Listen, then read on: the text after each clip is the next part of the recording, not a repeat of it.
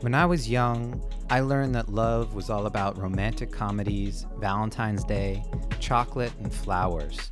A lot of capitalist heterosexual BS. Now I know that real love is ferocious, it's terrifying, and it's a catalyst for change. I'm Ethan Lipsitz, and I created Love Extremist Radio as a platform to engage with people who are on the front lines of wrestling with and redefining love on their terms. They're activists, artists, and creators, all making change in their communities and the world. Thanks for being here. Together, let's define what it means to be a love extremist. Love is the truth. Love is the truth. Love is the truth. Love is the truth. Justin M. Higgins has seven years of communications and policy experience in politics. He led the legislative and media strategies addressing Hurricane Maria as an appointed official for the Democratic governor of Puerto Rico, Ricardo Rossello.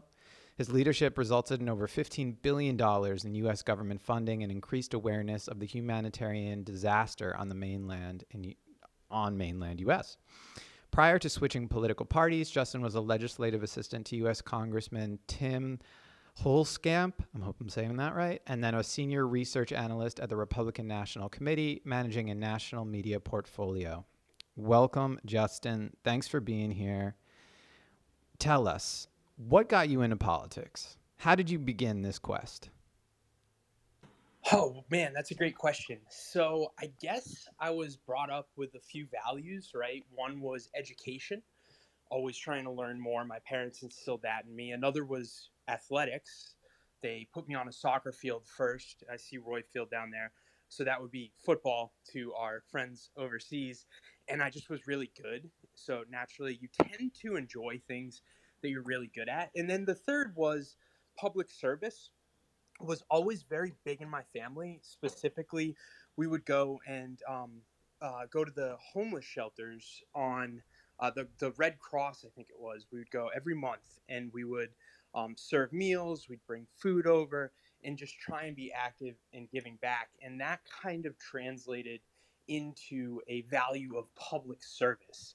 So going through school, the education, which was the first priority or value, uh, coincided with the third, which was giving back, and that created an interest in history and government and politics.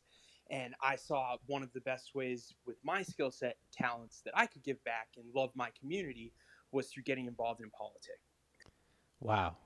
Really interesting to hear that, and amazing how your family instilled these values of service in you at a young age. Also, imagine being an athlete, you know, learning how to play on a team and support a group was integral how did love play a role for you? And how, how have you learned or, or discovered what love actually means? Oh man. I mean we have our parents who hopefully for um, some of us love us unconditionally. We've owned a pet maybe like a dog. My dog i'm looking at him as he's outside. He needs water so my unconditional love for him will be to get him water pretty soon. Um, I, I don't know how to answer that. I think that it's a feeling like love. You, you it's really hard to define, and that's why people, when you're young, they call it puppy love, right? Mm. It's it's a strong affection or a desire to be around somebody, but it's really deeper than that. It's not only something that makes you feel good. It's something that when that initial feeling of affection and just that cloud nine that you're living off of because it's a person or an idea or an ideal wears off, you still are committed to it day in and day out when it's going well or when it's not going well. And that's really what love is. It's it's from from my perspective, it's the unconditional support of something, even if you're really frustrated with it. Mm. Okay, so the obvious to me next question is besides your dog, what do you love? well, I have family members that I love. Uh, I, I loved my father who passed away as well. I have oh, friends. I could I could name them off. Uh, I I do love that. Um, and I also love America. I mean, I'm one of the most patriotic people that you will meet. I, I don't only love America, I love the idea of America. I love our institutions, and I I truly mean that. And I love our community. So so um, maybe we can get into what that means because there's a lot of jargon there, but that is that is seriously true. Yeah, I definitely want to understand what you mean by loving America and loving our community. How do you let's start with that. How do you define our community? What does that look like to you? That's a really good question. So I would say it's maybe a local town that you're living in, your neighborhood. So I'd start with your neighborhood, your neighbors, your family, your friends in that area, and then expand that out into the town and the region that almost has a shared sense of community and a shared culture. So it can be as big as a state, it can be as big as a country, depending on how you're looking at it. But the way I try and perceive it as people who are living uh, alongside some fundamental values and that are striving to shape the world in those values. They may not always be striving and rowing the boat in the same direction, but ultimately, what community is to me is a shared sense of culture where at the end of the day, uh, you you can understand the values that people have and they're striving towards, even if you disagree with the way that they're trying to achieve those values. Okay. So there's this idea of like healthy disagreement and understanding on one side, and then there's the idea of shared values, which you brought up earlier. Do you have? Can you identify kind of the shared values that make your community your community? Speaking from your own experience. Yes, um, I would, and I'm gonna specifically focus on my view of America. We love that. so it's going to be a big community, right? And you can get into different regions and areas and have different, maybe different values. But uh, ultimately, the first one that I think is the most, one of the most important is America as an idea and Americans specifically is are founded on or it's ingrained in us that we can always be better Mm-hmm. So I, I, think that President Obama and Michelle Obama, uh, the First Lady, really hit on this all the time. It's like the idea of America is that we can become a more perfect union. And then that's point one. Point two is hard work. We've never been afraid of working really hard. And I think all Americans have that instilled in them, but it is most upheld and really focused on uh, by the immigrants in our society. And, and people say that America is a country of immigration and immigrants. It's the people that work and fight the hardest to get here that tend to value it and the first ideal that I mentioned the most. And therefore, they're working to um, achieve a, a more perfect or a better life, which in turn helps us as a country uh, achieve a, a more perfect union.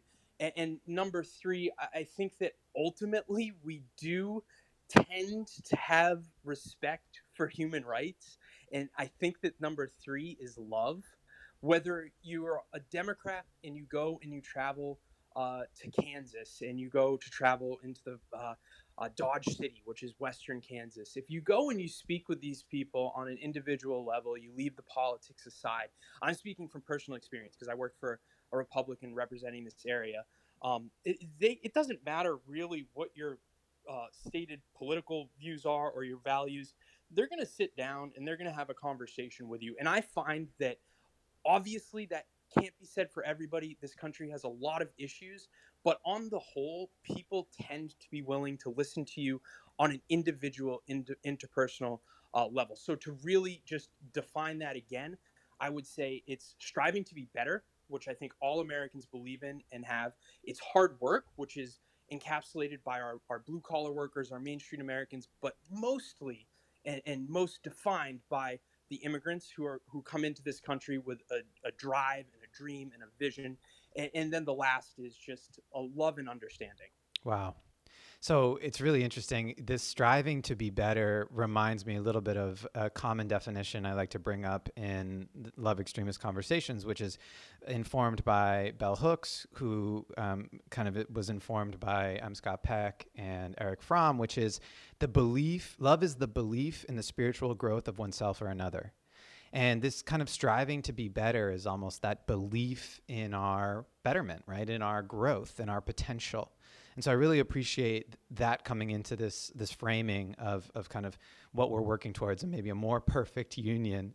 Um, I am interested in kind of who decides what what that looks like and how how we engage and and also recognize that that connection of understanding the human rights um, and kind of the treatment of dignity um, is an integral piece here too.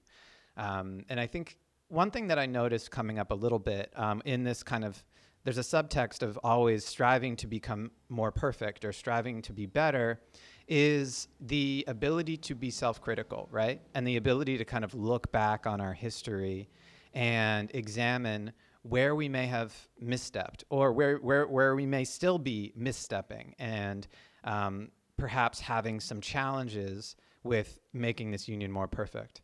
And I'm curious how you relate to criticism of America, uh, especially by Americans. And I see a lot of kind of political folks some being very critical and, and, and verbal about that, and others saying, no, we can't operate from this place of shaming ourselves or we need to be proud, um, regardless of all the evil or, or misdeeds we may have done in the past. So, where do you fall on that spectrum? Oh my God, that's a, a tough, um, a really tough question. And I can start with saying that America has a lot of problems. Uh, every country does, and that's not what whataboutism. That's just a fact, right? I think that Totally. look at police brutality. Look at if you want to get into policy, look at what we did by butchering our foreign policy in the Middle East and going into Iraq. Um, and there are countless examples even before that uh, with Reagan in Latin America, and, and I could just list them off, right? So I think that it's uh, disingenuous, not only disingenuous, it might be even delusional, and it is certainly harmful to not offer an honest account of America, especially if you are a policymaker or you are somebody who is patriotic and loves America. So if you're not willing to criticize America, you are hurting it. However, on the flip side, I think that the point of criticism should not just be outright condemnation. There should ultimately be some larger goal that is trying to be accomplished. And specifically, if you shame people for being Americans and you continually use harsh rhetoric that basically makes people feel irredeemable and the country so broken that it's hopeless to achieve that better union and be better as a country and achieve progress then you're just as bad as the people who are unwilling to criticize the country because what you're doing and having worked in political messaging when I was a Republican, I am now a Democrat. What we were doing when you use that negative language, it's it's kind of twofold, right? It fires up your base, but it ultimately saps energy from any type of movement. And and mm-hmm. when you're doing that messaging in politics, you do it to fire up your base, but also prevent other people from voting because it makes them disinterested.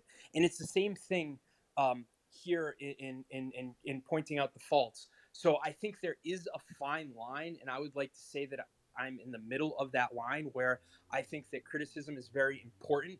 It needs to be honest, it needs to be genuine, but there it needs to be done in a way that doesn't completely disincentivize motivation to actually solve the issues. So I'll, I'll as we keep going, I'll, I'll, try and think of some examples there um, that. Uh, like like uh, abol- abolish the police and defund the police. I Mm. think that ultimately that is that is a very, um, in my opinion, uh, I'm going to agree with Congressman Jim Clyburn. I'm going to agree with President, uh, former President Obama. People much smarter than me that understand politics much better than this lower to mid-level staffer ever did or ever will likely. Uh, that type of rhetoric, which is extreme and harsh, ultimately it will energize your opponents and it could begin to um, dampen the turnout uh, of, of the people that, that could support you. And it's ultimately self defeating. So it, there needs to be some type of constructive criticism given. Mm.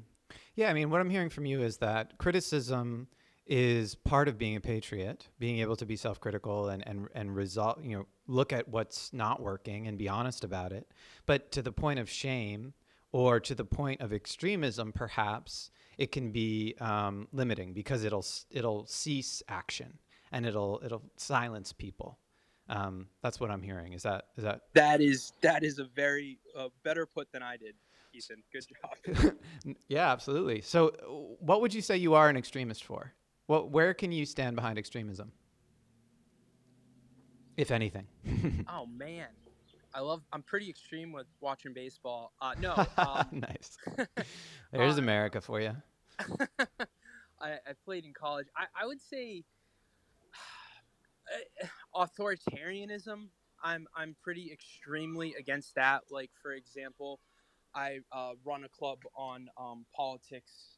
It's called Politics Plus Media 101, and we we uh, interview a lot of people, but we will not interview any of the 147 members that voted to overturn the election, mm-hmm. and that is something that we are standing by right now. Obviously, um, if something happens where I need to reevaluate that because I try and not be too extreme on anything, we will. But I don't see I don't see any reevaluation happening. I I'm pretty extreme against the racist rhetoric used by uh, President Donald, former President Donald Trump. I was, um, uh, you know, a peaceful protester during the George Floyd movement and I was actually arrested for violating curfew in Washington D.C., which I don't usually talk about in public. But uh, he basically gassed peaceful protesters to go mm-hmm. take a picture um, with the Bible in Lafayette Square, and as a result, that really fucking pissed me off. Pardon my language. So I stayed out beyond the curfew and was peaceful, obviously. Uh, but I, I did get a little extreme there and, and was arrested for, for violating a, a law um, in that regard. So I would say racism. I'm extremely against racism and authoritarianism. Uh, and uh, otherwise, I, am sure there are other things, but I, I, try and not be too too extreme, right? Mm. Well, I, I love that you shared that. Thank you, and um, thank you for literally your service, um, putting yourself out on the line and, and being arrested for it. How how did that feel being in that collective movement at that time? Well, it was eye opening. Um, well, the the movement felt good, right? Because if you if I put myself back in there, it was a, a, year ago. I was upset because of the injustice, the racism, the brutality that you just saw time and time again against Black Americans. And if you look at the protesters and you were in the, in the movement, first off, they were mostly all young people. I'm I was I think 31 at the time. Um, and I was like one of the older people there, so that was really energizing. Like all these young people have energy; they want to get involved in the in in civics, so that was cool. The second thing is it was people from all different backgrounds, which was super duper cool. Like um, you had uh, people who were socialists, you had people who were Republicans, and it was just a cross section um, of a lot of young Americans. You had white people, black people, a bunch of different all all types of uh, genders, races, everything. Fantastic.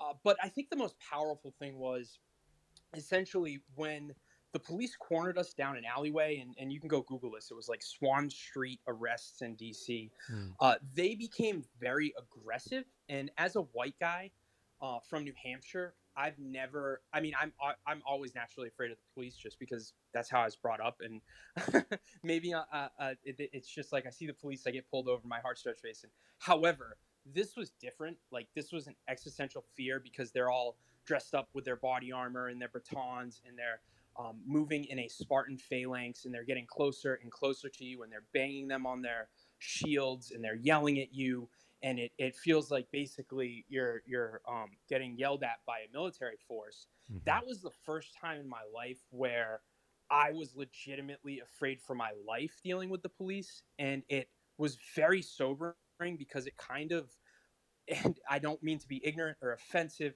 but that was the first time that I my perception was changed in such a way that and I know it's not true. I can't understand anything, but it helped me understand kind of what this protest movement actually meant. Whereas before, I just saw injustice and I'm like, oh, well, this is terrible. um, this kind of like changed my mind and that was the most powerful aspect of it it wasn't being out there it was like actually having existential fear dealing with the police and then realizing how privileged i was because i never in my 31 years at that time ever experienced that regardless of the situation i was in with the police Got it. So you mentioned you're not part of the defund or abolish movement, but you did have this sounds like incredibly frightening experience being cornered by the DC police uh, during that uh, protest. W- what are you kind of for in relation to policing and and this current um, you know ex- the extension of this movement that hasn't ended uh, certainly uh, as for protecting Black lives and um, thinking about what police and safety and community safety actually looks like?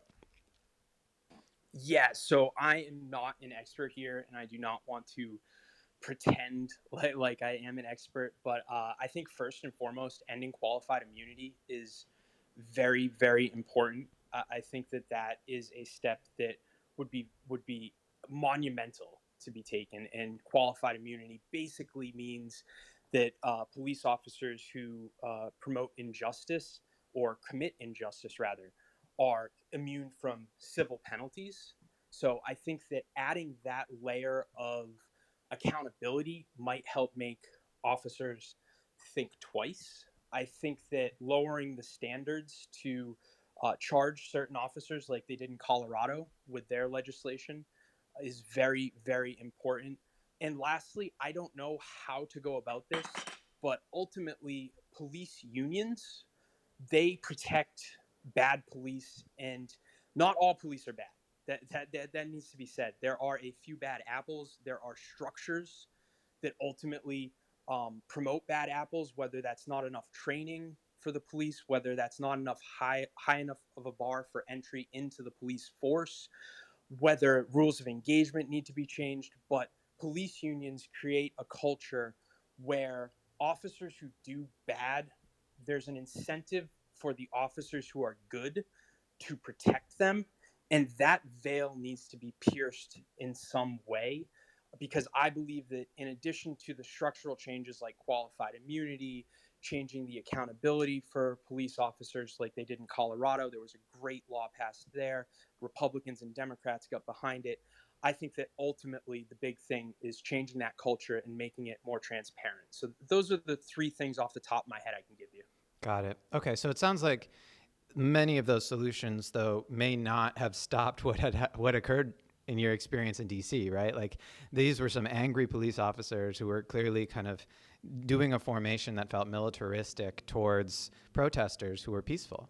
Um, so I, I guess I, I, am thinking about this in the context of that incredible experience you went through and being arrested for peacefully protesting, and just wondering like how how do we start to um, peel back at, especially now the the kind of onslaught of anti protest or you know anti um, yeah like speaking out i guess that's that's starting to show up in politics today do you have thoughts on that and have, have you been kind of looking into that issue well I, I i do right i think that ultimately though police reform is at, at the most important level needs to be done structurally to deal with the brutality that mm. has been wrought against a certain segment of our country, right? It's mostly black Americans and even more so black men.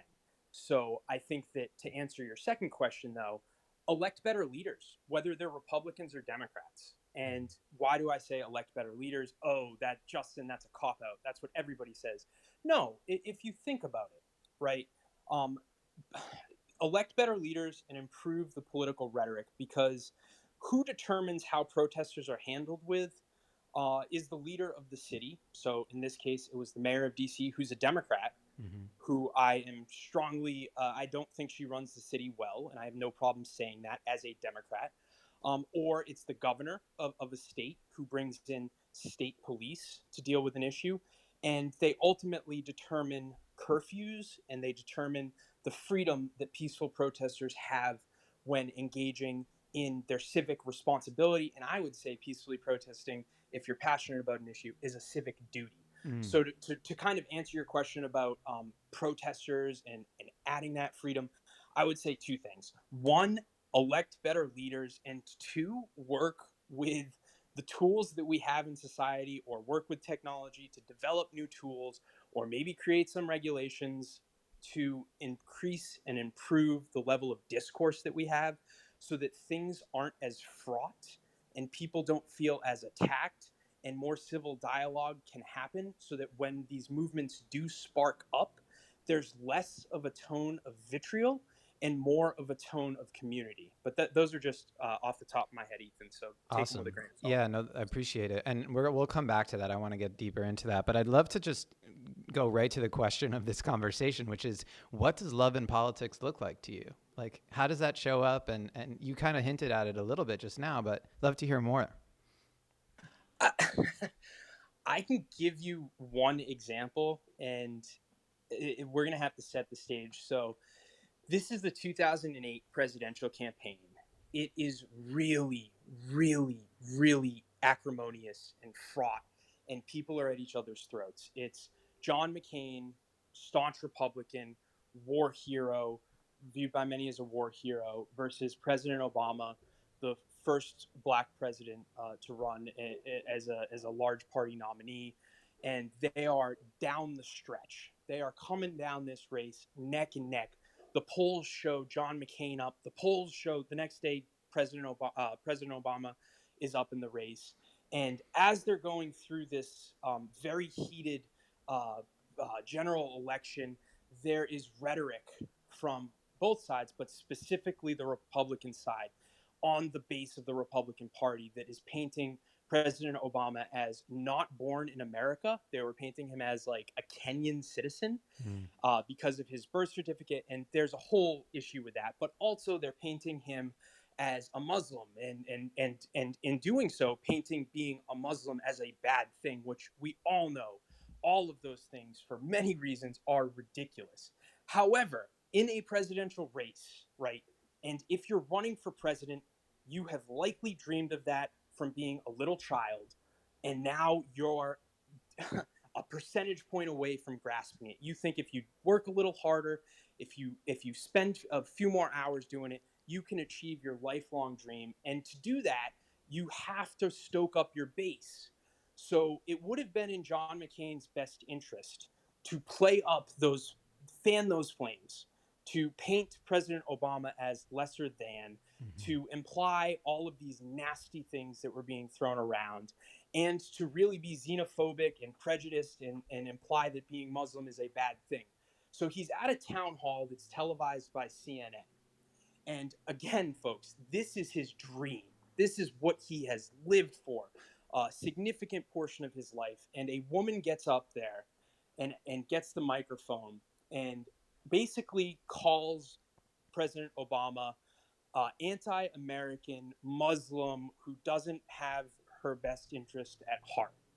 And at that moment is what you can see what political love is, right? And very few people have the integrity to do what John McCain did next. Instead of letting her go on and on and on and spew hatred, not only at this town hall, but on a televised network to millions of voters, he immediately stepped in, grabbed the microphone, and said, No, man, no, man. I know President Obama. We've served in the Senate together. He's an American and he's a good American. We may disagree, but we ultimately have what is best for America in our hearts. And he did the hard thing there, but I think that that is political love because he definitely was not working in his best interest to become president, but he was working in the best interest of the country. Wow. Yeah, that's a very high level and beautiful story. And uh, it's so cool to hear you share it. Uh, you're a great storyteller, Justin. Um, just to bring back the room, I'm talking to Justin Higgins about uh, politics and love. And Justin has an amazing club, Media and Politics 101. I encourage you to tap on his profile and subscribe. Um, we're doing it in the Love Extremist Club where you are. It's recorded, and at the end we'll probably have some time for Q and A. But for now, it's just the two of us. So hold your questions, and we'll we'll make space for folks to come up and ask questions at the end. Justin, you spoke about love in a very high level context amongst two presidential candidates. And I think there's also this love that you also mentioned kind of earlier, which relates to community and our neighbors and this American vision of maybe patriotism in the form of criticism, but also understanding and building understanding. And I don't want to put words in your mouth, but how do you bring that love in politics to a neighbor by neighbor level, to an individual level, to your lived experience as, an, as a person who's from New Hampshire, which I love? I have grew up going to New Hampshire every weekend, so shout outs.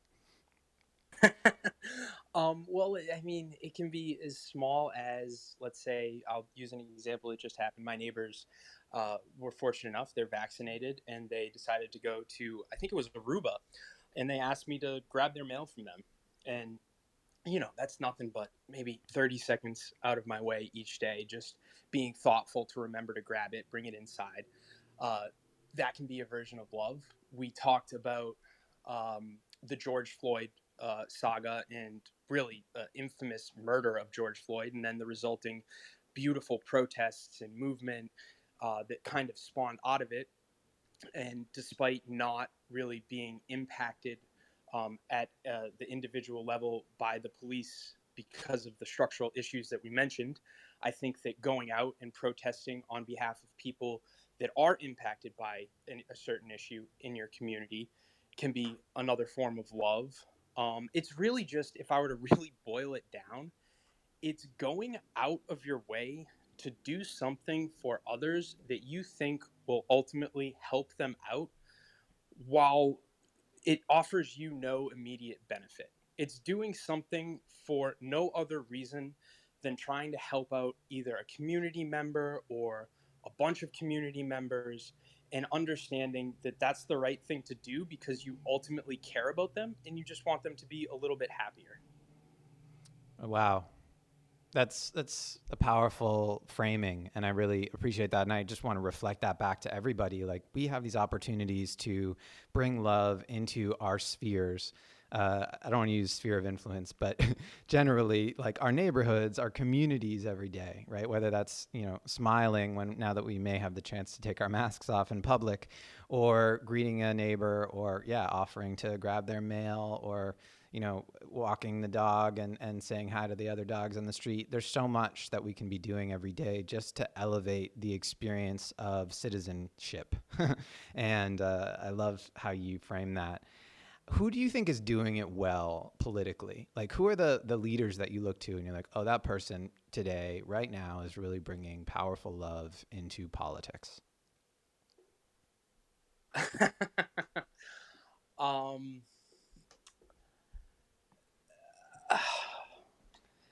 I'm kind of stumped here. I, I will give an answer because you hate to see it. I mean, I'm I'm honest, right? Uh, yeah, and that yeah. is a good thing, and, and it's also a bad thing. I'm gonna say this, and people may not like it, but I think ultimately Joe Biden is doing a good job of it. Mm. I think that there, I think Pete Buttigieg is another person who does a really good job of it, and I'll explain why in a second. But I think that one of the main problems that is facing many elected leaders in Congress, in the House of Representatives, and specifically in the Senate is they get caught up in the day to day of political messaging. And the day to day is the three minute news hits on maybe MSNBC or Fox News, and they go viral. That's their goal of their communication staff. So that's what they get prepped for. Hmm. That's what they're thinking. And to go viral, you got to be nasty. Um, You're a master at this. You used to do this for a living. well, no, nobody's perfect. Yeah, sure. Uh, no, I, I'm I'm ashamed of some of the work that I did, and that's why I started my club to kind of atone for it, right? To try and use the skills that I developed to um, kind of uh, make a little bit uh, of a positive difference. But um, Joe Biden, because he is just listen to what he's when he does speak, he doesn't speak enough, but he gets out there and he's not using that vitriolic language. I'm not talking about his policies, and and honestly, same with Pete Buttigieg. And Pete Buttigieg would go on Fox News and he wouldn't go and deride Republicans. He would talk to them just as they are smart, patriotic Americans who have a different point of view. And he wasn't trying to shove his point of view down their throat and make them feel stupid, but he hmm. would talk to them in an intellectual manner and deconstruct the issues and stay away from the virtue signaling and the loaded words and just have like a conversation like he was at a bar or at a, at a poolside lunch with with other Americans. And the same with Joe Biden. And if you listen to his speeches, his speechwriter is very good. He talks about compassion and he talks about love a lot and he talks about unity and he talks about coming together. And it really doesn't matter if you um, like his policies. Leave those out. Um, but the way that his rhetoric is truly centered around bringing people together, go look at some polling. Go go Google um, uh, uh, unity uh, under under President Biden and, and President Trump. It's not because of the policies, folks. Most of the stuff Joe Biden passed, except for uh, the direct payments to people and loans to businesses, uh, won't be implemented for years and years, and the full effect of it won't be felt for years and years. Hmm. The, the reason why people feel more unified is because Joe Biden is setting the tone at the top. And I think that that is very, very important. And to really, really put a fine point on everything that I just said about Biden and Buttigieg, it is speaking to all Americans through shared values, number one. Number two is it is specifically taking care to speak to your opponents who don't necessarily agree with your um, political ideals in a way that you do so with respect so that you can try and ultimately highlight point one, which is that common ground. And, and then number three, it truly is using messaging and tones of voice and uh, the, the specific words and aspects of the political messaging that foster unity and center on coming together as opposed to fighting some external evil or demonizing some group. It, it really focuses on rising up and holding America uh, up to its highest ideal. Yeah, I think that's really beautiful. And I have noticed lots of um, examples of our president not getting in the muck of, uh, yeah, kind of a lot of political commentary, um, but kind of rising above that. I'd love to expand a little bit. We, we, here in the love extremist community like to look at love in three frames. We look at self love, we look at interpersonal love, which is a lot of what we've been talking about as it relates to our experiences. But then there's also collective or planetary love. And I would group policy and institutional practice in with that. And I'm curious what policies or institutional practices you think are examples of loving politic, um, if, if, any. And uh, yeah, be curious to just kind of hear from you what, what you're thinking on that. Oh man, so from the citizen, that's a really good question. So, from the citizen level, I'm going to start with voting. I think that voting can be difficult for a lot of people. A lot of people don't get time off. A lot of people have to go register. You have to make a conscious effort you then have to uh, research the candidates. Um, you, you, you really have to put in civic duty. So, first would be voting. Uh, in addition to voting, I think that uh, a second form of policy love would be ooh. Um, I would say, I would say, uh, research and development, and really investing in America, not only um, in the immediate term, but also in the long term. So I'm thinking specifically, there's this Endless Frontiers Act where they're going to pump $100 billion in, into the country potentially if it passes to advance um, AI, machine learning, advanced research. And I think that being willing to spend now to put a down payment on the country's future, and specifically that will create well paying jobs. It will improve our quality of life through new technology. I, I, think that that's another example. And then, and then lastly, I think that um, environmental policies and good environmental policies that are done in a smart way that take into account current economic standards, the potential for job loss if you uh, do things too quickly, the potential for increasing the price of energy, which would really hurt our lowest income individuals. However, with the ultimate goal of reducing all those costs and also protecting our environment would be a, a third form of love. And then you can get into police reform, uh, immigration, liberalizing immigration. There are so many things you can get into, but just to focus on the first three that popped in, those would be them. How do you feel about the kind of care first agenda that's really looking at social services like healthcare, mental health, um, social services, education, job training, um, what you know, decarceration, supporting people who you know maybe have been through the system or keeping people out of the system. Um, wh- where are you at in, in kind of government spending and kind of maybe uh, some could say centralized government policy rooted in care? Yeah, so healthcare is a right. And I think that anybody who doesn't think healthcare is a right is sorely misinformed and they're not looking at the other developed nations around the world or they're being mendacious. So it's one of the two in my books. Either they're um, ignorant or they're lying. Mendacious is- is, lying, just to be clear. Men- mendacious is lying with ill intent. Got it. Um, and so I'll just be nicer and I'll say lying. Um, so that's full stop. Healthcare is a right. How we get there is another question. And uh, but yes, care first is very important. You said the next would be uh, incarceration rates. I think that you can't talk about police reform, which is necessary. It is very, very, very necessary. It's too fucking late, if you're asking me. It, it needs to be addressed. It needs to be done. You can't talk about that without criminal justice reform there needs to be a whole host of things done.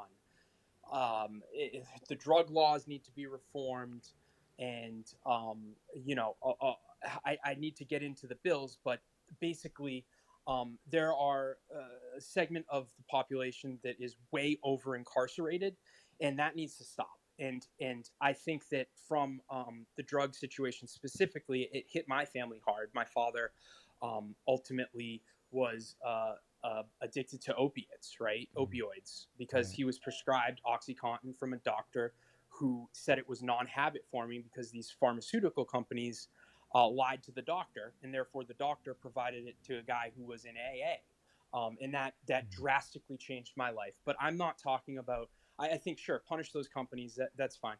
But that, that's not my point. My point is when people do stuff that is drug related. So, for example, um, if if they uh, if if they get caught with drugs on them, I think that the first step should be um, care.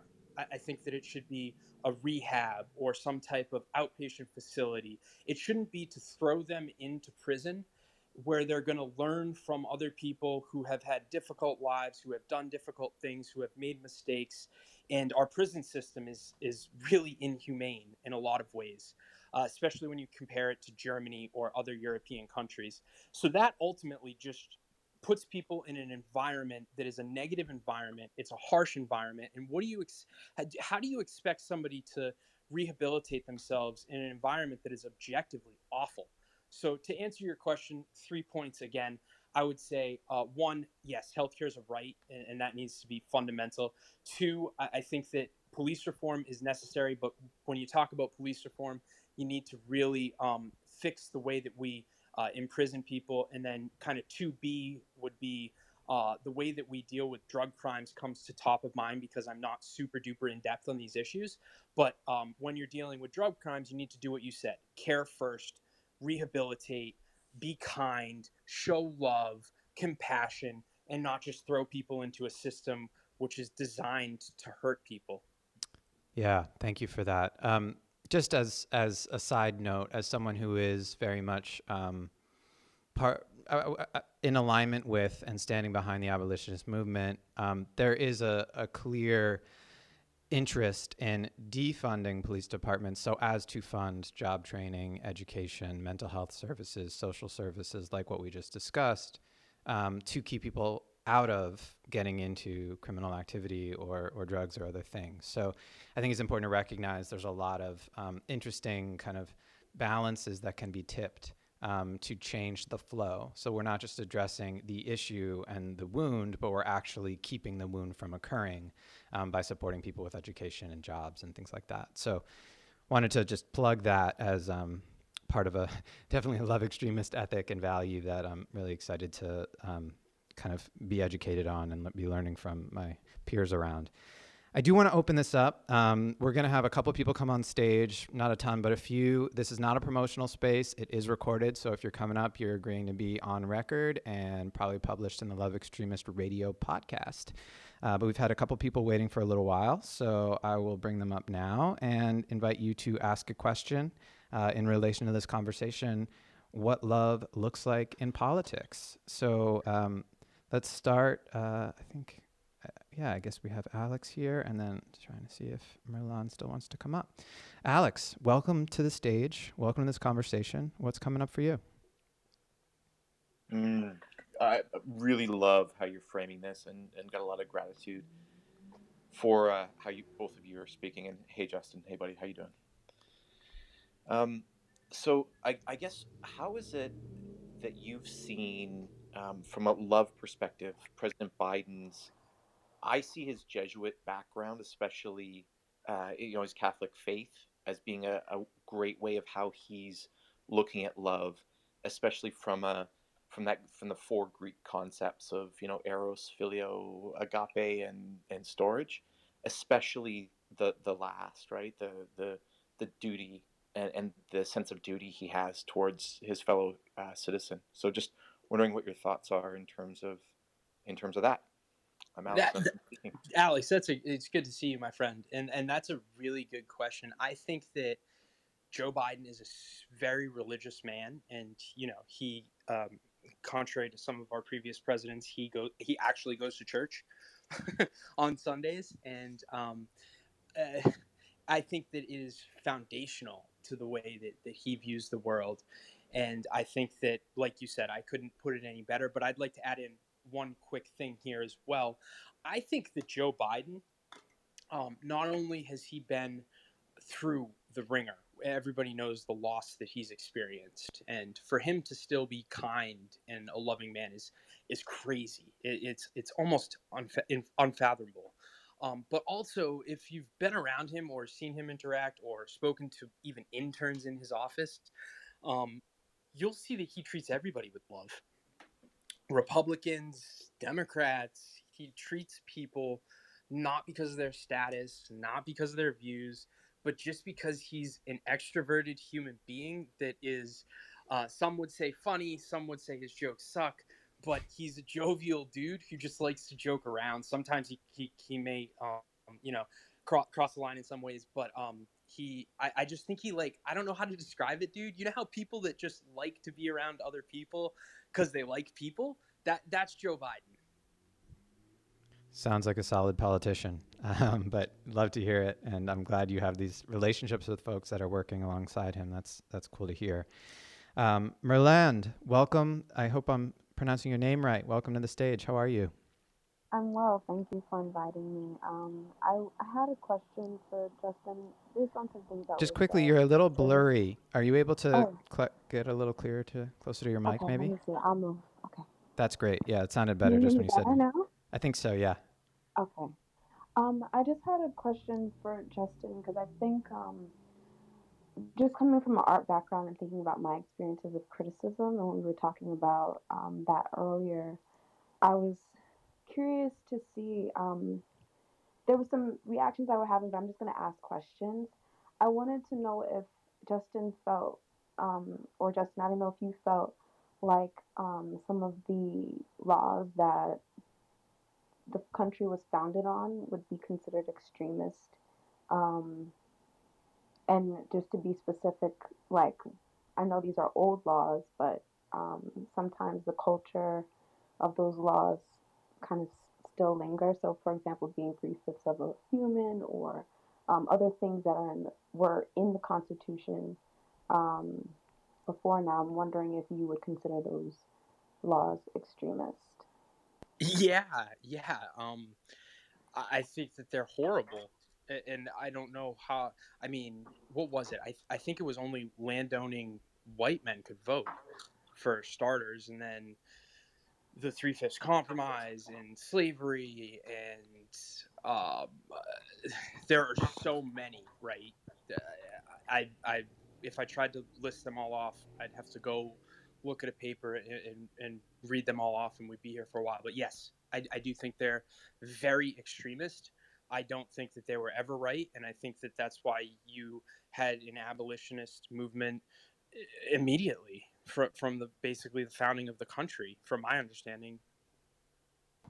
So, I mean, with that, I mean, I'm glad that we can agree there, but I'm wondering, like, when you say, um, like, things like defund the police or these other asks, these other quote unquote, I guess you would say extreme requests, because I know you were talking a lot about how people would get shut down or not be able to, um, I guess, feel like they can participate in a conversation about change feeling safe, I guess, if someone were to say it, say things that were quote unquote harsh or extreme, like defund the police, etc., etc. So I kind of wanted to challenge you in thinking about some of the acts, the asks for change being just as extreme as the policies that were that people are um, kind of being oppressed by. And I know this is more of a statement, but I don't. I just wonder what you think about what I'm No, saying. t- t- totally. I, I would I would respond with a question to that statement. Who writes policy, Lawmakers. and which lawmakers get to write that policy? Congress, Senate, all The the ones that win elections, right? Right. Okay. So my whole point is take aside feelings about defunding the police, which I disagree with. We need a police force. But I'm not here to disagree with you. I'm here to say that to win elections and to write policy and to effectuate change at the federal or state level, yes, protests are vitally important. It's necessary. I wouldn't have been out there protesting if I didn't believe that it was doing some good. So that's point one. But point two is ultimately, me, the protester, I'm not writing that law. It's the people who win the elections. And I believe that extremist rhetoric, like defund the police, where you have a ton of uh, polling showing how unpopular it is. You have the leaders of the Democratic Party, President Obama, uh, Congressman Clyburn, and there's many, many others coming out and saying that it cost the Democrats in the House in 2020. I am, and this is an opinion, it's their opinion. I ascribe to their opinion. I ascribe to the polling. The one poll I saw, I think, said 73 people percent of people oppose it. It was like eight percent of people or, or support it. I'll, I'll get numbers for for you, and I will. Uh, let's see. I'll try and DM you if you have something linked. I, I just clicked the, the button. Um, but my whole point is that winning elections is the goal, and to, to be able to write the policy and change the extreme laws that we both agreed were really extreme. And ultimately, at the end of the day, that phrase does not, in my opinion, and I could be wrong, you could be right, and that's why, right, we agree to disagree. That phrase, though, does not help win elections. Right, and so I'm not. So I have my own feelings about defunding the police as a concept, but I'm kind of coming at it from a place of like thinking about. I'm looking at it as a more more emotionally than because we're talking about love. I'm looking at it more emotionally versus more than. I mean, love is love. Love is political, can be. Um, but I'm looking at it where I'm thinking about how painful um, the experience that the people are having has to be where they're at this point, um, where they're requesting that they're this is the this is the ask. So I think what I'm saying is, and just because I'm an artist and this is kind of like my job, is to always kind of you know peek through and, and find other ways for us to see things differently. I'm I'm I know that we're talking about politics and voting and that is important, but when we hear when we hear things and we can politicize it, sometimes it dampens the real message, which is about the pain and the hurt. And in term, I know, so I don't think we're disagreeing or anything because I haven't. I'm not someone who um, says I'm an advocate for um, defund the police. I think there's there's ways that we can um, change what policing is, um, or maybe not have it. Maybe it's not policing. Maybe it's something different. Um, but just to make the point, I think um, when we're at this point where we're saying these things, it's more about um, it's coming from a place of pain and frustration with a system that's consistently failed. Uh, and what it does in the polls or what it does in politics, it's it's hard um, for at least me as a citizen to feel like they're thinking about my my feelings, my experience um, when policies are made. Um, Yes. this, yeah, so I need yes, that is that is beautiful and wonderful, and I need to really, really make this clear. I am not saying that people should not say defund the police. I am not saying that anybody's feelings are justified or not, and it would be really, really egregious and atrocious, really bad for me as a white man to tell people how they feel about police brutality. So I, I need to like underline that. I need to put an exclamation point there. And I need to say that when I talk about defund the police, I am talking about the implications it has electorally. And as a result, I'm talking about the implications that it has on actually effectuating legislative change from my limited perspective, right? And that being understood and that being said, what I can say is making legislation is an ugly, ugly process. We essentially have politics so we don't have war. And so that at the end of the day, might isn't always right. We have to sit down, a bunch of different people from a bunch of different factions get into a conference room, usually. It's usually the staffers who are underpaid, overworked, too young, and bright-eyed and bushy-tailed that are actually doing the hard work and writing the legislation. And to create a bill it, it, it really is a very interesting process. But i would argue for the most part even legislation that doesn't come out that great there, there are a lot of different considerations going into it. But having listen i was a republican uh, for a very conservative member of Congress, and uh, now I'm a very I'm a liberal Democrat. But I will tell you right now that when I was trying to write or influence legislation, in my head and in my heart, I thought I was doing it for the better of the country. I now realize that those policies, in a lot of instances, that my boss was supporting which I disagreed with a lot of them at the time, anyways. But um, that that a lot of those policies uh, just weren't right. So what I'm trying to express to you is, people don't go into politics, generally speaking, to make money. They go into politics because they truly want to make a difference, whether Republicans or Democrats. Could they do a better job of expressing that? Yes and I am sincerely, Merlin, I apologize if uh, my statements about defund the police made it feel like people aren't being heard in the legislative process. I just personally disagree with defund the police. I don't think it achieves the ultimate goal, and I think it's bad policy. So, that being said, I totally hear people when they say it. I'll sit down and listen with an open mind. Um, and just because I have a different opinion, I, I really hope that just because lawmakers who are honest and kind and considerate, even if they're Republicans or Democrats and they have a different opinion than you, if they sit down and listen, I, I hope that um, they are listening to you, hearing your concerns, and not, um, you know, ignoring you and making you feel that way. And I want to thank you, Merlin, for bringing this up. And I think we can have a whole other room on it and should um, because I think there's a lot of nuance and important things to discuss around the emotional as well as the po- political and how those things overlap. And um, Justin, just to um, one thing that's been really helpful for me that I learned from my friend Richie Reseda, who's a, a brilliant activist and abolitionist, is we've had many campaigns for defunding education, for defunding healthcare, for defunding many other services, social services. And they may not use that language specifically, although some probably do.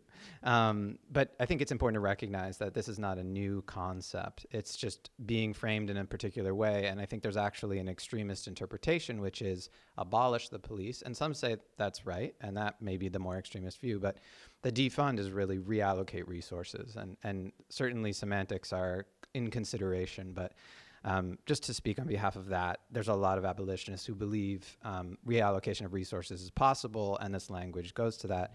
The other thing I wanted to just address, and, and you're kind of speaking about policy and who writes policy, there are a lot of kind of activists, leaders um, who run nonprofits who are writing incredible policy, especially in, rela- especially in relation to this topic of criminal justice reform, as well as lobbyists.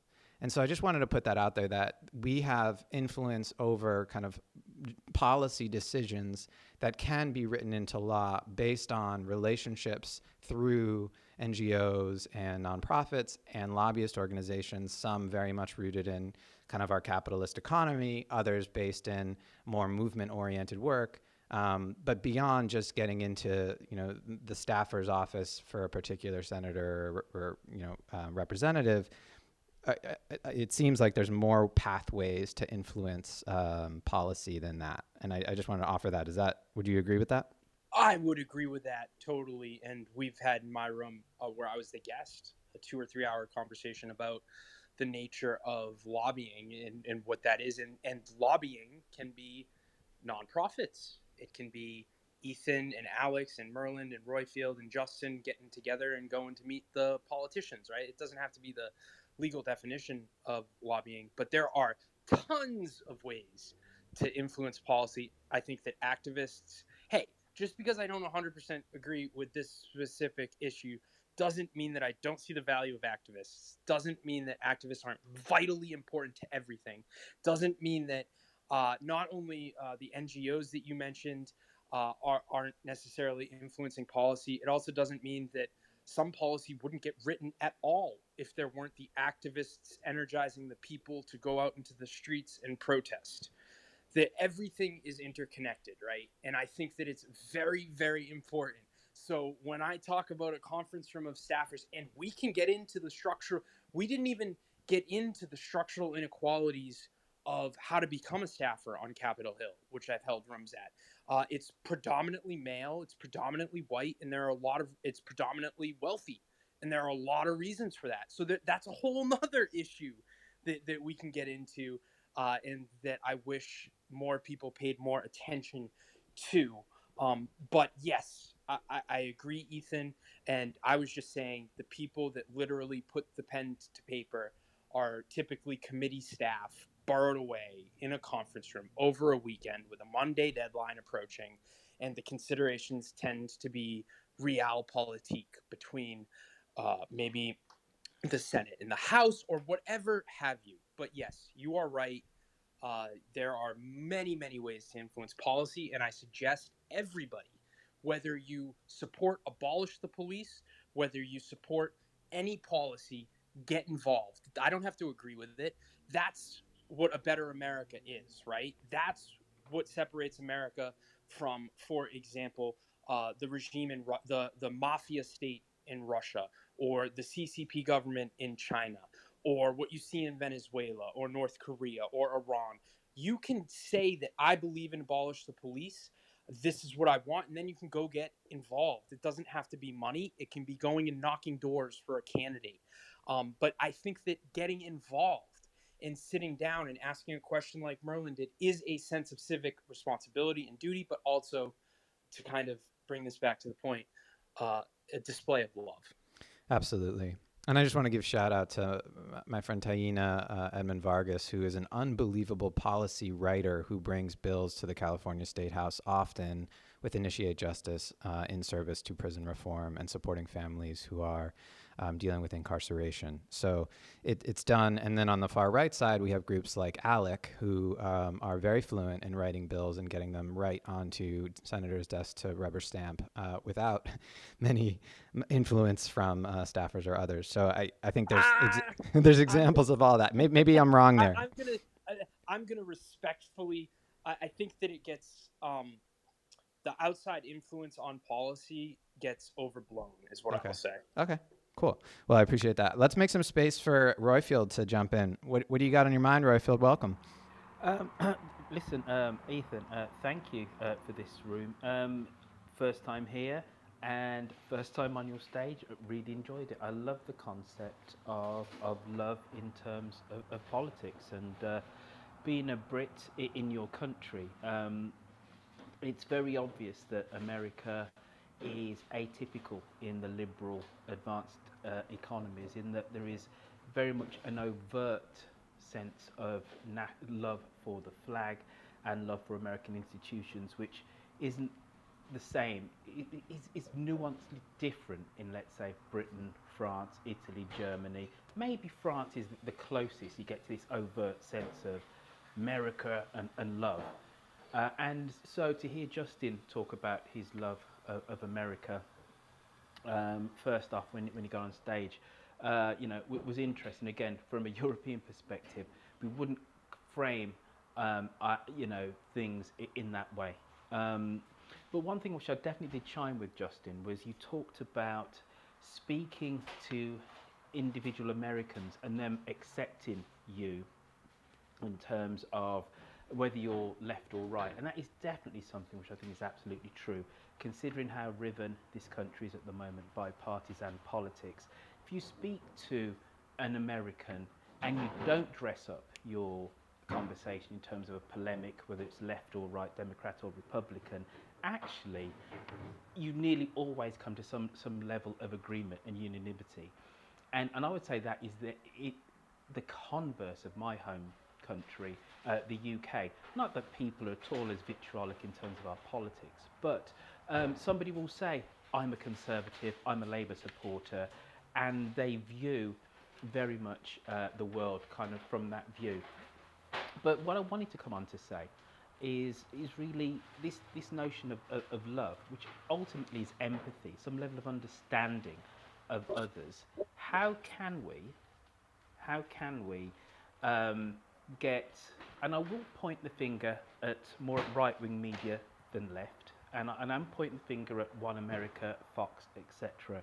How can we get them to display more empathy for Americans who don't subscribe to their view that just working hard is the solution to all of America's ills. That just for, let's say, a, a family who just happen to be poor, let's forget the structural reasons why they are, or just happen to be some kind of other, that just saying to them, work harder isn't necessarily the, the you know, the solution. How can we get um, that type of media to have a more empathetic approach, a more loving approach, as opposed to one which is intolerant and simplistic and is just coming out with the same old solutions for hard driven social problems. How can we show love and empathy that way through our media? Royfield, uh, you're a gentleman and a scholar as always, and that is a difficult question. But uh, to kind of compare it to uh, defund the police, right? There is no comparison between that rhetoric, which I would argue and condemn, and I've just done, and the sheer intolerance. And if you go, and I'll go further, if you go and you listen to some of those shows on OAN, One American News Network, OANN, Fox News, Tucker Carlson, he's an outright racist. It's beyond intolerance. It's hatred. It's I, I could just go on and on and on. So the short answer is you can't. They're making money off of this. They have no incentive to change. They clearly don't give a shit. If they did, they wouldn't have let it get this bad with Hannity and Tucker Carlson. And I lump in another group with the media that you just mentioned. I lump in Facebook. And if you look at Facebook with the algorithms they have and the type of information, both on the left and the right, that gets amplified and shared and gets the millions of likes, it's the most extreme content because that's the way the algorithms work. And it creates this really corrosive environment. So uh, we can't change that. But fear not, Royfield. I'm not all negative. There is a way that we can begin to heal our ecosystem. So, sure, legislation to um, le- legislation to maybe uh, break up big tech, or what the EU is doing, which is forcing um, Google, Twitter, and Facebook to change their algorithms, and then it's going to force them to open up their algorithms to show the regulators that they've actually changed their algorithms would be two huge, massive steps forward. But the other way to do it is you need more people doing shows like this. Like Ethan and I disagree about the issue um, of abolish the police. I don't care. Whatever. That's fine. We, we agree that love is important. We agree that the end goal needs to be uh, reforming the police and doing so in a way that prevents brutalization of black people and specifically black men. We agree on much more than we disagree. So my point is through using through using and creating platforms like Clubhouse, and I'm sure that as we move forward, there's going to be more and new tech where you can have a room like this or you can have a room like my room where I get Trump supporters tweeting out all of the links to the upcoming events that I'm going to have. I'm going to have a bunch of Trump people on.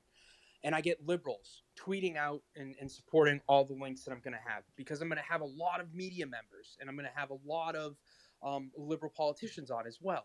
And what you do is you get them in the same room and you give them just the information as unbiased as humanly possible. We all have bias, so nothing's going to be perfect. And you pierce their information bubble, and you do so in a civil way. Maybe you're going to get some conservatives listening to a Democrat who's not giving talking points off, but is actually speaking to the individual American. Maybe you're going to get a conservative or a Trump person that you say, wow, they were very thoughtful, or I agree with them on X, Y, and Z. I never thought this. I just painted the whole administration as a, a B, and C. Um, so to really put a fine point on it, I don't think we can change Fox News for the better. I think that we can change those social media organizations through strong and strict regulation, ideally breaking up big tech and then regulating. Um, and then, furthermore, I think that we can create a new media ecosystem through new technology like Clubhouse, where you have people with opposing views come together to have information uh, and they're listening to that information together and it's um, creating it's it's removing that um, information bubble and that bubble of, of, of the ecosystem where people are just separated out and i think that that's how we begin to restore a, a shared values and love I think um, you, you you're talking about if, if this is all just down to money um, in terms of let's say right wing media. Um, yes we and it's hard to disagree with that in large part. But one of the solutions is that um, corporations can then withdraw, can't they? And and, and they have been doing this uh, periodically. Uh, been withdrawing sponsorship of shows, advertising on shows, etc., which at some point has got to add up to um, your Fox News is realizing that their bottom line is not served by this level of um, uh, vi- vitriolic attack on at least half, if not two thirds, I would say, of actually of, of all Americans. That this is this is one area where corporate America can actually wield quite a, a heavy hammer in terms of affecting the discourse whi- which goes on in the states. But apart, just but just just ve- very quickly, last question to you, sir. Um, you mentioned Buttigieg and Biden as being two politicians who've displayed love because of the way that they speak. And I always talk about the messy middle, and the messy middle is where we all should really aim to be so we can look left and we can look right, we can look up and we can look down, and we can have some level of empathy and understanding uh, uh, of other people that come at a debate from a, a different point of view. So you mentioned two Democratic politicians. Are there any Republicans who you think, hmm, they are displaying a level of love, empathy, understanding uh, for for all Americans? Did you see how hard it was for me to get two Democrats? Um, no, I, I'm, I'm joking around. Uh, there are there are a lot of Democrats. I think Chris Coons. I think um, uh, Ron Wyden, and I, and I could name off more and more and more. Uh, so Chris Coons from Delaware, Ron Wyden uh, from uh, Ron Wyden from uh, Oregon. Uh, I think Jim Clyburn. I think obviously President Obama. Um, you're going to really put me on the spot here. Uh, of course, I think there are Republicans um, who uh, represent this. I, I, I would say, and now I would say that I completely disagree with Paul these policies. Justin, let, let me help you out a little. dare I say it, Mitt Romney has shown a certain. Yes, I was going to Mitt Romney. exactly. All right. I was just winding up and prefacing. Yes, Mitt Romney, and I and and and that's um.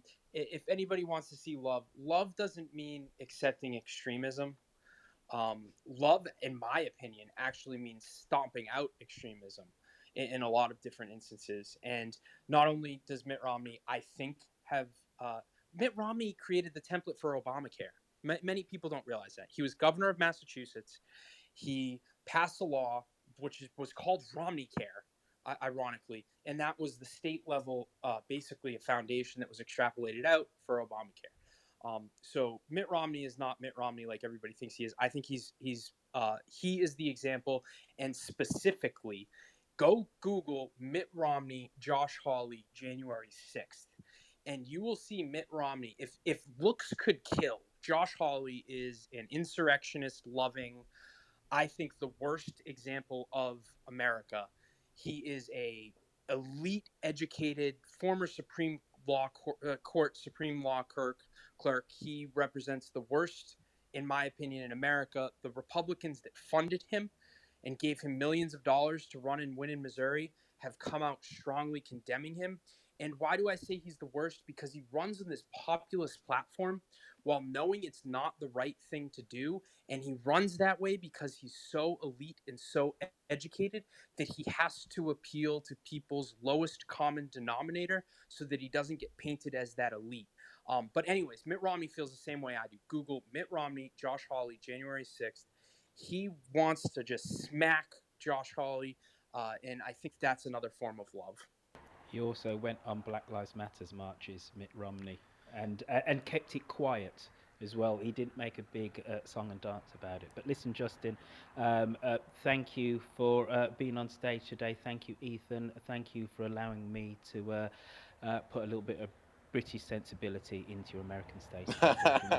Take care. We Bye-bye. welcome it. Thank you, Royfield.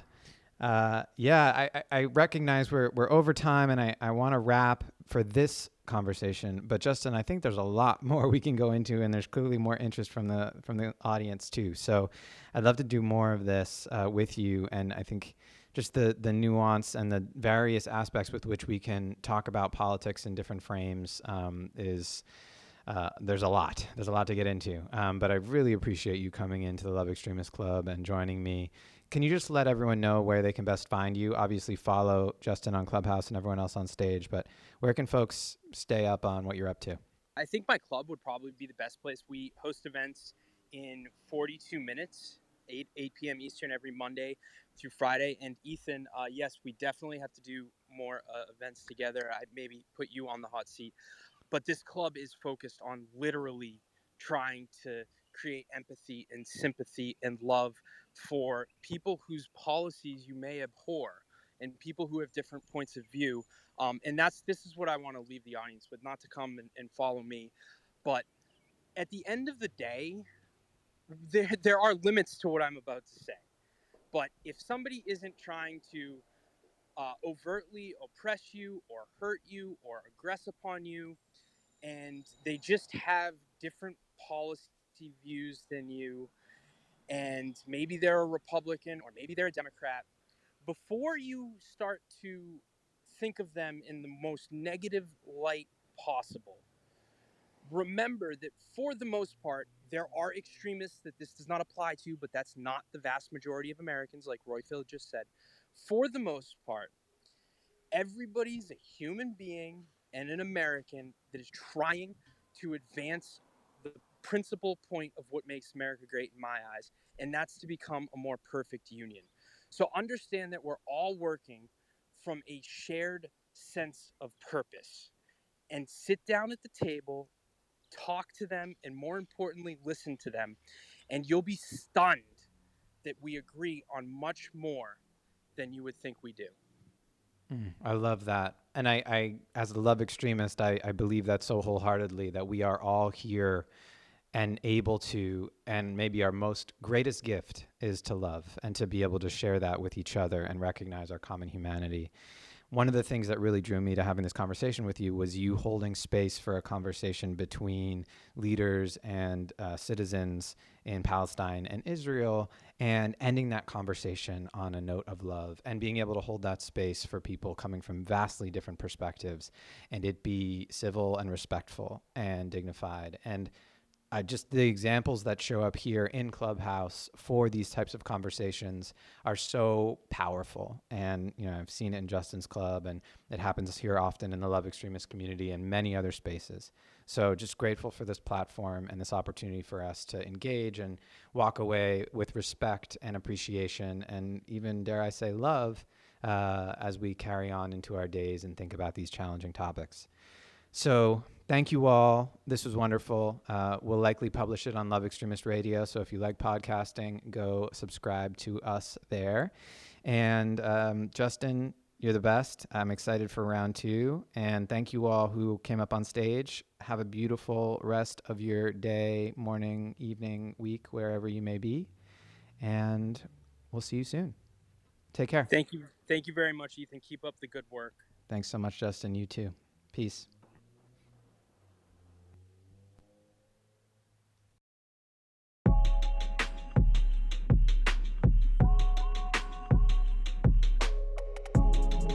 Thanks for listening to Love Extremist Radio. If you like this podcast, please leave a rating and review on iTunes. If you want to learn more about being a love extremist, check out www.extremist.love and follow Love Extremist on Instagram and Facebook. Find me also on Instagram at Ethan Lipsitz. Hope to hear from you soon. Peace.